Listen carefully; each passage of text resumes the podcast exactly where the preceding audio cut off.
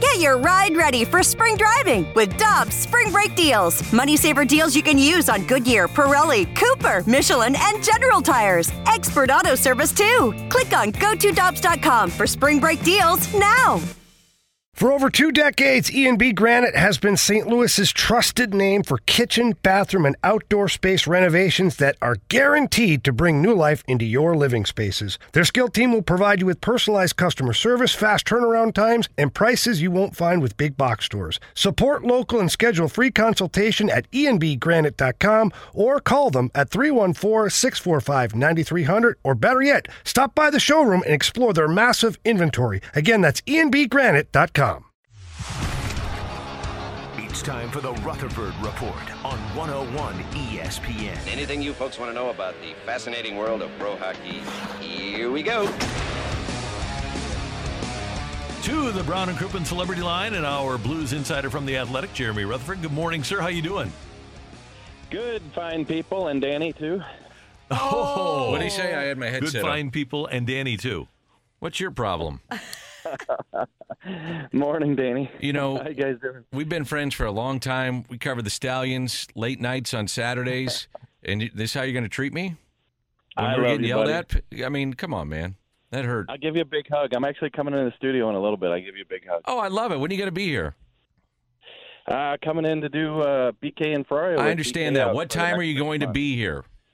Uh, 10, 15-ish. Come on in the show. Get here early. Come Right on in in my show. show. Yeah. We'll, All right. we'll do the first segment together. Come on in. Sounds good. Okay, buddy. Can we do this segment, Danny? Sure. JR, tell us about Charlie Lindgren. What do you want to know about Charlie Lindgren? I wrote a book about him, so I, I'm really up to speed on everything he's ever done in his career. Yeah, no, this is uh, this is something, guys. I know you were talking about the injuries, Randy, and, and you go way back uh, covering the Blues in terms of uh, what they're dealing with here. This this is just amazing. And yes, I guess there have been years where the injuries have piled up, uh, but nothing like this in terms of throwing the COVID into it as well. And and I know COVID's been around forever, and I know teams have been dealing with it for a long time now, a couple of years. But with so many cases around the league, testing every three days, Justin Faulk getting pulled out of the line of players going out to the rink last week in Tampa Bay. You know, e-bugs being brought in. You know, it seems like every day. This is just unbelievable. So Charlie Lindgren will get the start tonight. That's expected. Uh, he, he spent some time in the Montreal Canadiens organization.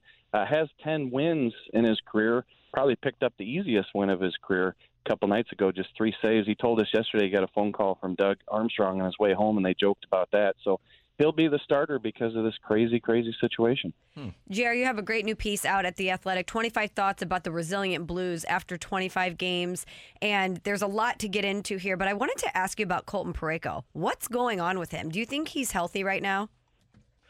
You know, I tried to answer that question if he if he's healthy in the uh, in the paragraph about him. Uh, I think he is. I've not been told that he's not healthy, and I also look at the fact that he's playing about 24 minutes a night, and that's not a guy who, you know, you're worried about his health. Like last year, we saw it. Uh, minutes were down. They shut him down because of the back, uh, but he's looked healthy this year. To me, uh, it doesn't look like a matter of him getting around the ice. It just looks like a matter of him being aware and being physical, you know, when need be, and and making plays. And we haven't seen that in a lot of situations. I know that a lot of people don't put too much stock into plus minus. I'm one of them, uh, but he's been on the ice for about 21 goals for. I think it's 28 goals against, five on five, and plus minus. He's a minus six. That's that's worst on the team. So whatever kind of stock you want to put in that stat, you know, it hasn't looked good. So he's struggling, and you know, you, you don't want to sit back and think about this big eight-year contract he signed, but you almost have to when you see the the way he's played this year. Hey, JR, did you hear us talking about Tarasenko right before the uh, break? Yeah. Okay, Yep. so you saw the report by uh, Emily Kaplan, I'm assuming, where, you know, it's kind of still out there, floating out there that he could be traded, whatever the case may be. Is and I, I just made the statement. I, I don't see how they possibly could do that now with all the injuries and the things that they've had going on. Is there a market for him? Does he want to go? Does has he changed the narrative with this whole deal? Where where is that now that we're 25 games in? Yeah, to my knowledge, he still wants the trade. I think you know that's uh, been a, common report around the league. Uh, what you guys were talking about, I agree with. Uh, Randy said that uh, you know how many teams that are in contention, true Stanley Cup contenders, have that kind of space and want to add a 7.5 million dollar player. You know, as you get into January, February, March, you know, there's probably not a ton. So even if they're opening their eyes and saying, "Wow, he does look pretty good. He is playing better. The shoulder probably is fine." Like to have a player like that on my roster. You know, how do they make it work cap wise? And in the off season, I know there were some teams around the league that aren't cap teams that do have that type of space, but they weren't interested in adding Tarasenko, and they wouldn't be now. What they were interested in, in is being a third party to this trade and acquiring draft picks to help the money work for some team. So perhaps if that's how this thing ends up working, you know, a contending team gets Vladimir Tarasenko and, and that team sending the Blues a player, sending you know picks elsewhere because they're absorbing some of the money, you know, perhaps. But you know, every indication that I've kind of received within this season has been that it's more likely to happen next summer than it is during the year. And what do you think the appetite is of the Blues to do this? Well, right now it's just tough because you know trying to get through every single Exactly. day. So yeah, so you guys hit it, you know, on the head. Is that you know they could move them and, and free up some cap space possibly, and that would make all of these problems, you know, go away. Uh, but Doug Armstrong, you know, isn't going to make a move for that reason. He's just not. You know, if he's held out this long on a Tarasenko trade, he's going to wait until he gets the best deal, which typically happens in in the off season. So, um, you know, right now I see him being a part of this team, and like I wrote in this article that just published, you know, has he had his moments where you think, gosh, you got to you know trade this guy? He's just not the old Tarasenko. Yeah, there have been those moments. But then there's other nights like the other night when he took over in the second period and helped win you the game. And JR, the Blues had virtually no offensive possession time in that first period. And then, like you said, when Tarasenko Buchnevich got going in the second and third periods, ch- things changed dramatically.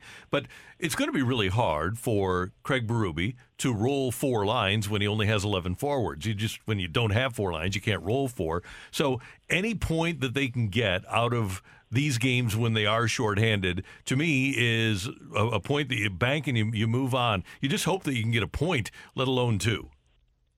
Yeah, definitely. And and gosh, you you look at the Blues situation right now, and you think, okay, well, this is gonna there's gonna be a light here this weekend when you get uh, Bozak back, and then next week when Binnington comes back. But then you know something happens where maybe you know, knock on wood, there's another case or another injury, and then this this stretch that they're going through just extends.